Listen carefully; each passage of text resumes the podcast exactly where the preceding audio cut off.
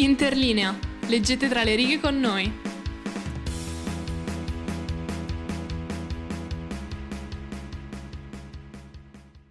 Bentornati ascoltatori e ascoltatrici, ascoltando live è la prima volta che faccio questa, um, questa intro, non è chiaramente la seconda perché mi ero dimenticata Audacity, ma non mi sono solo dimenticata Audacity oggi, uh, mi sono anche dimenticata la chiavetta, quindi esattamente oggi sarà un'altra puntata senza musica, e sti cazzi, ve la beccate così, vaffanculo.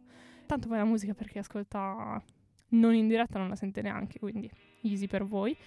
Anzi, voi che ascoltate da casa e ascoltate le puntate non in diretta, non vi dovete sentire. Adesso vi mando questa canzone. E poi zero virgola uno secondi dopo io che riparto a parlare. Quindi per voi easy. Ma di cosa parliamo oggi? Allora, oggi parliamo... No, allora, prima di iniziare la puntata volevo chiedervi, ascoltatori e ascoltatrici, se avete mai letto qualcosa di Erin Doom. Per chi non lo sapesse, Erin Doom è un'autrice italiana. Sì, è italiana.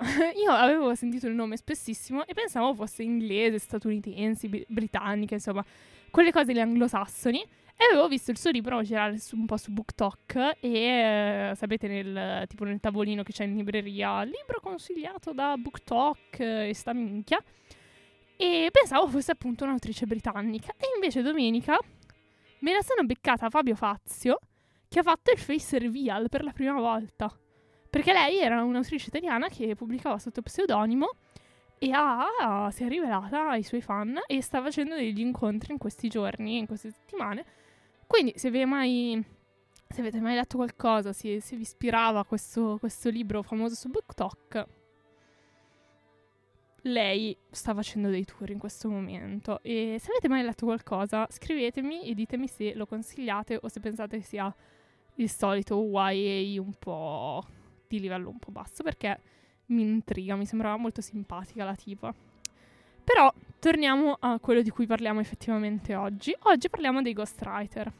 Questa puntata ha avuto una gestazione un po' travagliata, direi, perché la storia è che tre anni fa, quindi quando c'era ancora Francesco, fra ti voglio tanto bene, sei sempre nel mio cuore, noi ti pensiamo, um, una ghostwriter, o almeno una donna che si definiva ghostwriter perché, sapete, no, la, eh, la professione è sempre un po' nebulosa, ci scrisse e dicendo appunto «Ciao, sono una ghostwriter, mi piacerebbe parlare con voi». Al che, oddio, è una ghostwriter, il mistero dei ghostwriter. Le intervistiamo, le chiediamo cosa ha scritto e... E ci dice che in realtà è lei che ha scritto il Codice da Vinci. Wow! Non è Dan Brown! Wow! E chiaramente non avrebbe potuto farlo, ma nelle nostre menti partiva, partiva così l'intervista. Al che lei ci diede il suo numero di telefono, eh, noi le mandammo un messaggio e lei non ci rispose più. Ci ghostò letteralmente. La ghostwriter ci ha ghostati. Oh, oh, oh, oh, oh. Ecco, questa è probabilmente la cosa che mi manca di più di fare le puntate con Cecilia e Gaia, loro che dicono... Tipo, no, battuta di merda, no! E invece ve lo dovete dire voi da soli. Allora, allora, allora. Questa puntata sarà divisa in tanti piccoli pezzettini, tanti piccoli paragrafetti, se così li vogliamo definire. E il primo è, che cos'è il ghostwriter? Proprio ghostwriting for dummies. Allora, il ghostwriter è una t- figura editoriale alla quale viene commissionato l'incarico di redigere contenuti testuali. Sì, non l'ho scritta io, eh, è stata ghostwritata da Wikipedia questa parte, che sono lettere, biografie, discorsi, manoscritti, eccetera, impostati e creati sulla base di un'idea altrui, o più precisamente di una persona, più o meno celebre, che non ha le capacità o il tempo per scriverli. I ghostwriter possono essere freelancer, quindi essere persone che vengono contattate direttamente dai clienti o dalle case editrici, oppure essere impiegati per diverse aziende che offrono questi servizi, che alcune sono un po' problematiche, ne parleremo dopo. Storicamente il lavoro dei ghostwriter, e questo io non lo sapevo, nasce dagli spin doctor, esperti di comunicazione che lavoravano come consulenti per conto di personaggi politici. E voi lo sapevate? Eh, quante cose che si scoprono. Da qui nasce la figura di colui che scrive discorsi per personaggi politici e da qua mh, si trasforma appunto nel ghostwriter. Oggi i clienti dei ghostwriter sono di qualsiasi tipo, appunto da personaggi politici o celebrità che vogliono pubblicare un memoir, cantanti o case discografiche che li assumono per scrivere il testo di canzoni, o anche persone normali che hanno un'idea di un manoscritto nel cassetto, ma non hanno la skill o la voglia di scriverselo da soli. In Italia, secondo paragrafo, la legge in Italia è alquanto particolare, perché io, mh, diciamo, mentre mi informavo per questa puntata, vedevo video e articoli scritti da persone chiaramente anglosassoni che dicevano: ma sì, dai, firmi un N D A a posto. L'N D A sarebbe il non disclosure agreement, cioè io firmo e concordo di non parlare a nessuno di quello che è successo oggi. Invece in Italia è un po' strano, cioè è un po' diverso. Quando i ghostwriter accettano un lavoro, cedono tutti i diritti d'autore. In Italia il ghostwriting è definito come un plagio autorizzato. E ora vi leggo il, popo- il pippone geopolitico, giudiziario, socio-economico. Il committente si appropria della paternità dell'opera, senza esserne l'autore originale, grazie a un patto che viene concordato tra le due parti. Cioè si firmano il contratto e ehm, il ghostwriter acconsente a, a cedere la paternità dell'opera. Lo scrittore ombra, che sarebbe l'italianizzazione del ghostwriter, accetta una somma di denaro in cambio del suo lavoro e del suo silenzio e permette al committente di far liberamente uso dell'opera. Più precisamente, essendo titolare del copyright, il committente, cioè il cliente, quello che si fa scrivere il libro, è l'unico proprietario dei diritti d'autore. Suoi, pertanto, sono gli eventuali guadagni derivanti dalla pubblicazione dell'opera, dalla vendita della sceneggiatura e da quant'altro connesso alla paternità del lavoro. Lo scrittore ombra non ha nulla da pretendere come la specifica clausola contrattuale, se lo firmano sul contratto. I diritti morali, definiti illimitati, irrinunciabili e inalienabili, appartengono però al ghostwriter e non all'autore fiz- fittizio. E inoltre l'accordo con cui si, convive, si conviene di attribuire la paternità di un'opera a una persona diversa dal vero autore è da ritenersi nullo. Vi sono quindi evidenti contraddizioni che vengono risolte in questo modo. Il patto viene considerato valido e lo scrittore ombra, il ghostwriter, ha diritto di, vendicare, di rivendicare la, partico- la, la paternità dell'opera, secondo l'articolo sta minchia, ma con l'obbligo di risarcire il committente per non aver rispettato i vincoli contrattuali. Cioè, in Italia, in qualsiasi momento, il ghostwriter può dire: ti fotti in culo, questo l'ho scritto io, ed è suo diritto per legge, però chiaramente deve risarcire per quanto è stato pagato. Che mi sembra una cosa un po' figa, cioè in qualsiasi momento il ghostwriter ti può fottere nel culo e dire: no no no, cioè tu sei andato in giro a dire questa cosa l'hai scritta te, ti fotti amico, l'ho scritta io. E cioè quindi io immagino tutti i clienti italiani che si fanno ghostwriter alle cose, che vivono un po' camminando sulle uova, no? Sul filo del rasoio, cioè da un momento all'altro il mio ghostwriter, se gli faccio qualcosa di male, va in giro e, e rovina la mia reputazione. Che poi, vabbè, per molte persone sarà tipo l'influencer che vuole pubblicare un libro e non ha voglia di scriverselo, che dici, anche se il ghostwriter dichiara di averlo scritto, bah, è un più un'onta su un, il ghostwriter che non l'influencer probabilmente. Però vabbè, in Italia c'è questa cosa alquanto interessante, che probabilmente se cercate um, informazioni in, nel panorama, chiaramente sempre eh, principalmente anglosassone, magari non trovate. Che cosa fa davvero il ghostwriter? Cosa fa di concreto? Il ghostwriter scrive: oh, oh, oh, Elena che burlona che sei. Grazie a tutti per essere passati, questa è la fine della puntata. No, scherzo. Allora, ovviamente ognuno ha un modus operandi diverso. Prima devono comunicare con il committente per capire cosa vuole fare e cosa ha già pronto. Magari il committente vuole far scrivere una fiction o ha tutta la trama scandita, magari per capitoli, oppure ha solo un'idea generale. Se ha già scritto qualcosa, o se è una celebrità che vuole pubblicare un'autobiografia tra virgolette, allora deve mandare moltissimo materiale al ghostwriter, che deve studiare il loro stile di parola e di comunicazione per ricrearlo nello scritto. Di base, i ghostwriter chiedono una cifra tra virgolette fissa, cioè per parole, pagina o per progetto totale. A volte però, suppongono in Italia, per quello che abbiamo letto prima, se pensano che il libro possa vendere molto, possono, abbassare il pre- possono scusate, abbassare il prezzo per far comparire il loro nome sulla copertina come coautore o consulente di qualche tipo, oppure abbassare il prezzo sempre per ottenere una parte delle royalties, sempre nel caso che pensino che il, il libro possa, possa essere un successone, possa vendere. Ci sono però comunque dei problemi etici legati al concetto del ghostwriter, perché effettivamente, cioè, il ghostwriter scrive qualcosa e poi qualcuno si appropria e dichiara di averlo scritto. E quindi c'è tutto un dibattito attorno a se sia etico o meno l'esistenza non più della persona che scrive, ma del, cioè non della persona che scrive come ghostwriter, ma della persona che poi eh, dichiara di aver scritto e di, di, dichiara la paternità dell'opera.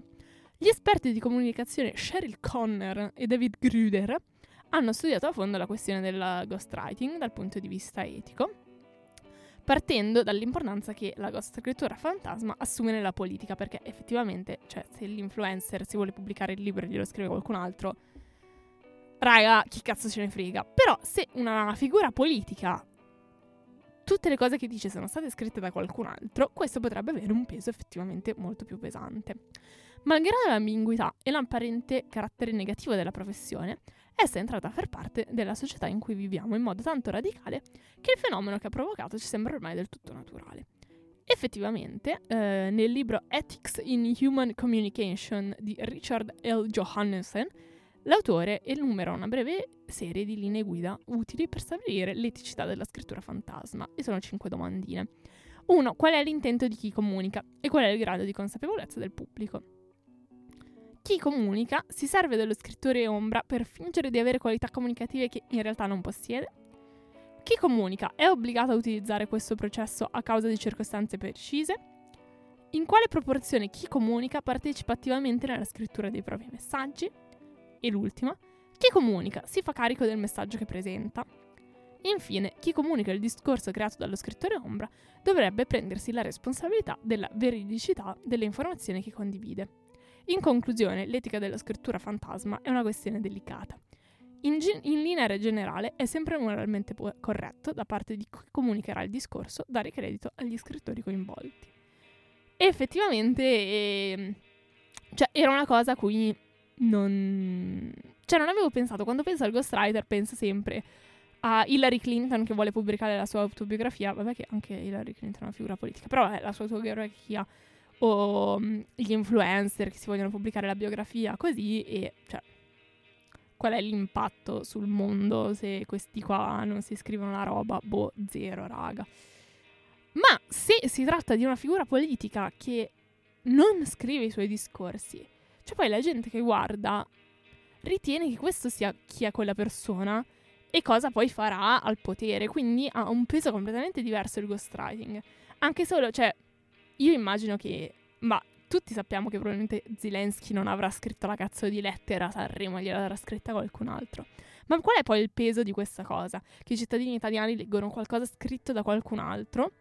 Quanti dei cittadini o comunque delle persone che sentono i discorsi politici sono consapevoli di stare leggendo qualcosa che non è stato scritto dal politico? Punto di domanda. Questioni. questioni. A noi piace sollevarle le questioni, ma poi non le riportiamo giù, non le risolviamo. Le questioni restano questionose. Allora, poi volevo parlarvi appunto di un libro famoso ghostwritato e la controversia che poi è partita. E c'è quello di cui effettivamente avevo sentito parlare, cioè Girl Online di Zoe Sugg, nota come il suo nome da youtuber famosissima nei primi anni di YouTube, cioè Zoella. Dopo aver parlato di aver scritto il suo libro, di come fosse il suo sogno scrivere un libro, lo ha pubblicato e ha rotto un botto di record per un, una scrittrice di debu- debuttante, vendendo settantottomila copie nella prima settimana. Tutto normale, no, tutto normale, tutto nella norma. Sta di fatto che un giorno la sua casa editrice, Penguin, che boh, cioè non so perché l'ha fatto, si è svegliata e ha scelto la violenza, la Penguin quel giorno, fa un'intervista in cui commenta che il libro non l'ha scritto lei. E al che tutto un po' esplode. Anche se era un po' ovvio, eppure nei ringraziamenti Zoella aveva detto: grazie a tutte le persone che mi hanno aiutato a portare alla luce la mia storia e i miei personaggi all'interno della Penguin, bla bla bla. I suoi fan, molto giovani, non l'hanno vista bene. Appunto, non erano consapevoli del fatto che non l'avesse scritto lei questo libro. Se tu hai dodici anni e la tua youtuber preferita dice: è sempre stato il mio sogno scrivere un libro, e pubblica le storie del tipo: ah, sto scrivendo il mio libro, ah, come, che fatica. Poi quando esce il libro e tu scopri, lo prendi, lo leggi e scopri che non l'ha scritto lei, effettivamente capisco come ci si possa sentire un po' traditi. E anche se eh, appunto era ovvio, appunto lei non ha chiesto scusa ufficialmente, ha solo fatto un tweet in cui in realtà ripeteva quello che aveva scritto nei ringraziamenti. E poi, se non sbaglio, il libro è stato eh, ristampato con il nome della tizia in copertina, piccolino, e sotto il nome di Zoella. Un'altra, um, un altro modo di usare i, i ghostwriter è la gente che usa i ghostwriter per fare i soldi facili. Ehm, avreste potuto appunto sentire parlare di ghostwriter nei video in cui la gente critica i business guru dell'internet. Perché io spero che voi non guardiate direttamente, voi ascoltatori di Interlinea, non guardiate direttamente i business guru dell'internet, ma guardiate la gente che li critica, o almeno ci spero. Insomma, quelli che ti vendono i corsi per spiegarti come fare i soldi veloci. Oltre al dropshipping, una delle tecniche che dicono di usare è: trovate un argomento in voga in questo periodo, assoldate un ghostwriter per farvelo scrivere, poi assoldate un doppiatore per leggervelo, e caricate l'ebook e l'audiolibro sui servizi di self-publishing di Amazon. E i soldi arrivano a palate, baby! Ma mi fa troppo ridere questa cosa, e se volete un video che approfondisce la questione vi consiglio Contrapreneurs, The, Ma- The Mikkelsen Twins, non Mads Mikkelsen, tranquilli, di Folding Ideas, il canale YouTube. Nella prima metà del video in realtà parla di questi mh, guru finanziari, e nella seconda parte invece assume un ghostwriter e prova anche lui stesso a scrivere allo stesso passo, portando alla luce le criticità del lavoro di ghostwriter, di molti ghostwriter che lavorano per queste aziende, per questi servizi, che ti fanno pagare poco, e cioè loro devono scrivere alla velocità della luce. E questo, soprattutto per i libri non fiction, può essere alquanto pericoloso, perché per scrivere una non fiction devi fare un lavoro di ricerca, di scrematura delle fonti, che se uno deve scrivere, che cazzo ne so, cinquemila parole al giorno per trenta giorni, magari non è che proprio riesce a farlo.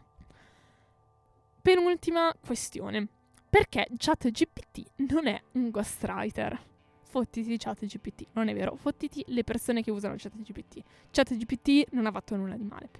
Allora, parlando di persone che scrivono cose per altri, mi sembra normale almeno menzionare ChatGPT.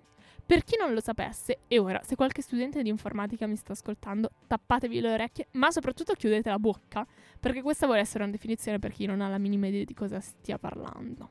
Allora, chiuse le orecchie, molto bene. ChatGPT è un programma di intelligenza artificiale che fa cose. Gli puoi parlare, fare domande, dare ordini, e lui risponderà al meglio delle sue abilità. ChatGPT potete immaginarvelo come un bambino che impara piano piano dai documenti che legge su internet e dalle cose che gli utenti gli dicono.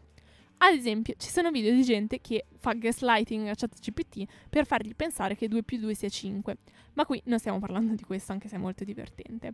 ChatGPT è diventato il tool principale di plagio per chiunque, da gente che non ha voglia di scrivere l'email, pop-off queens, io vi supporto in questo, non voglio scrivere l'email al più capo, me la faccio scrivere da ChatGPT, sacrosanto, oppure a studenti che devono scrivere cose per la scuola o per l'università, al che piano piano gli insegnanti iniziano a dover controllare su, stili, su siti per plagio non cose scritte da altri umani, ma tema, scri- il tema del tuo studente scritto da ChatGPT o altri siti del genere. Che, ragazzi, non pigliamoci per il culo, ChatGPT non è umano, non può inventare qualcosa, non può esprimere idee uniche in modo unico per la sua esperienza personale.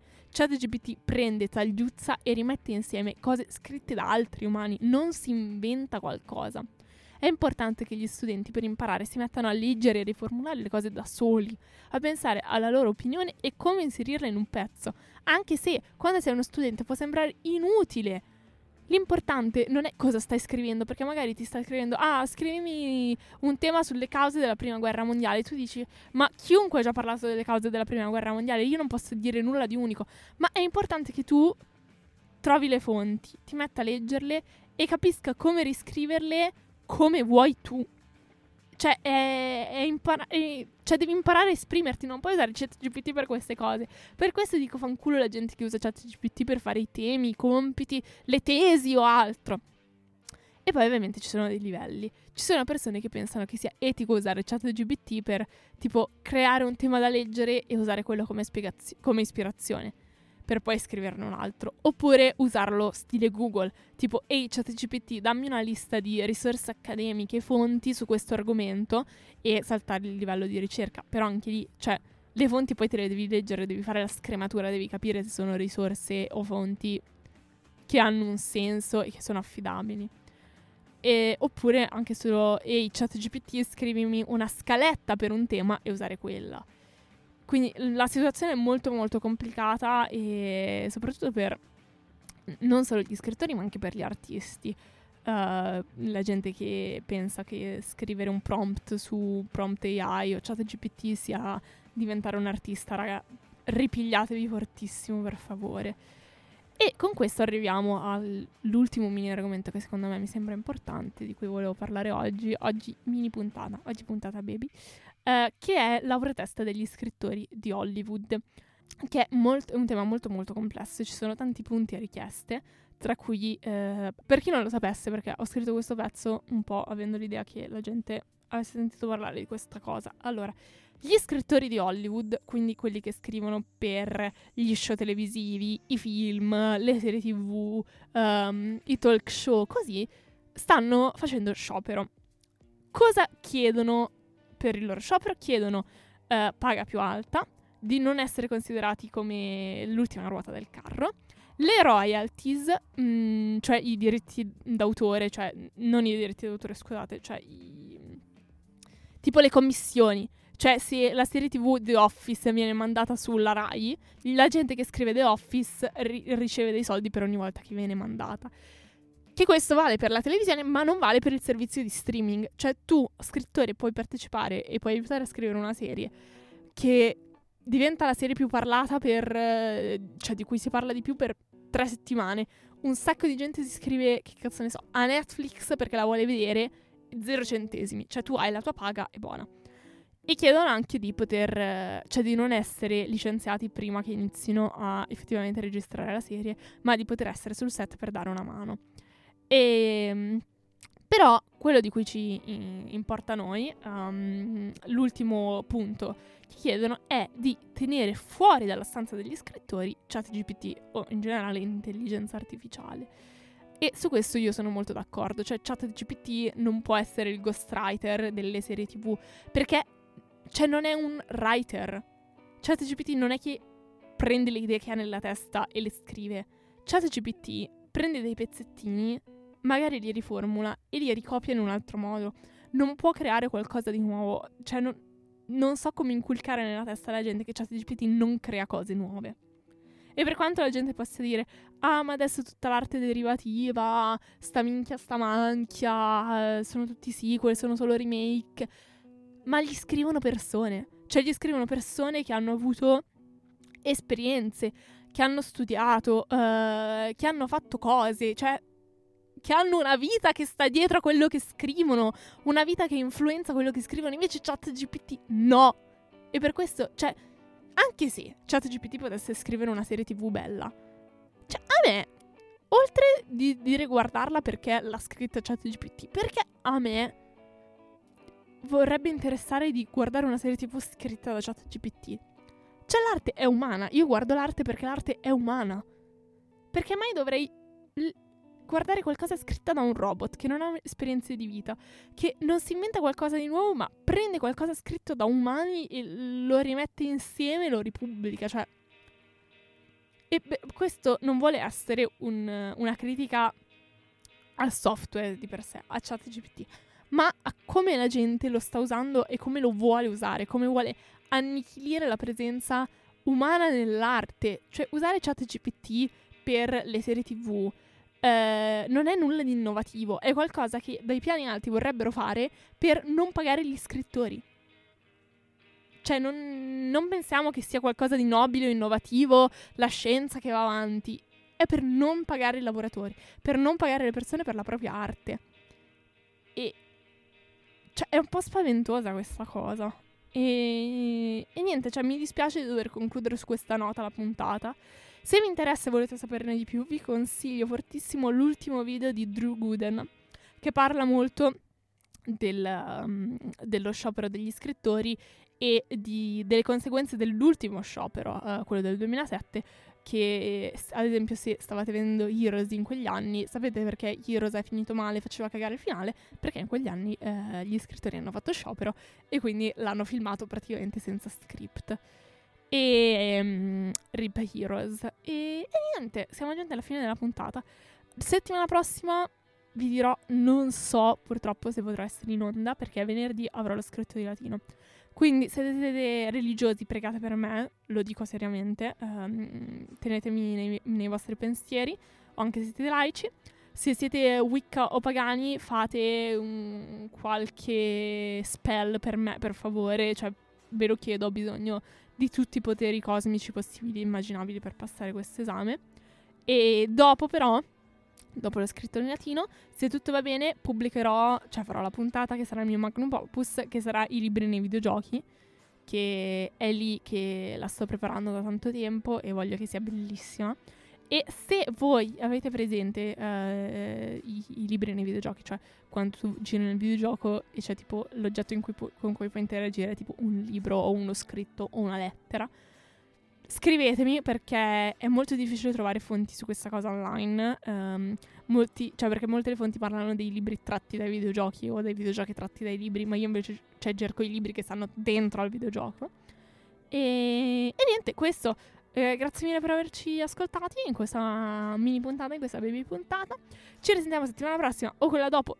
Se ci risentiamo quella dopo, spero che ci risentiremo e io avrò un sorriso sulle labbra perché avrò passato latino. E se no, vabbè, si ritenterà, il mondo non crolla. Eh, grazie mille, abbiate un'ottima settimana, un'ottima giornata e un'ottima sessione se siete degli studenti. Ciao ciao!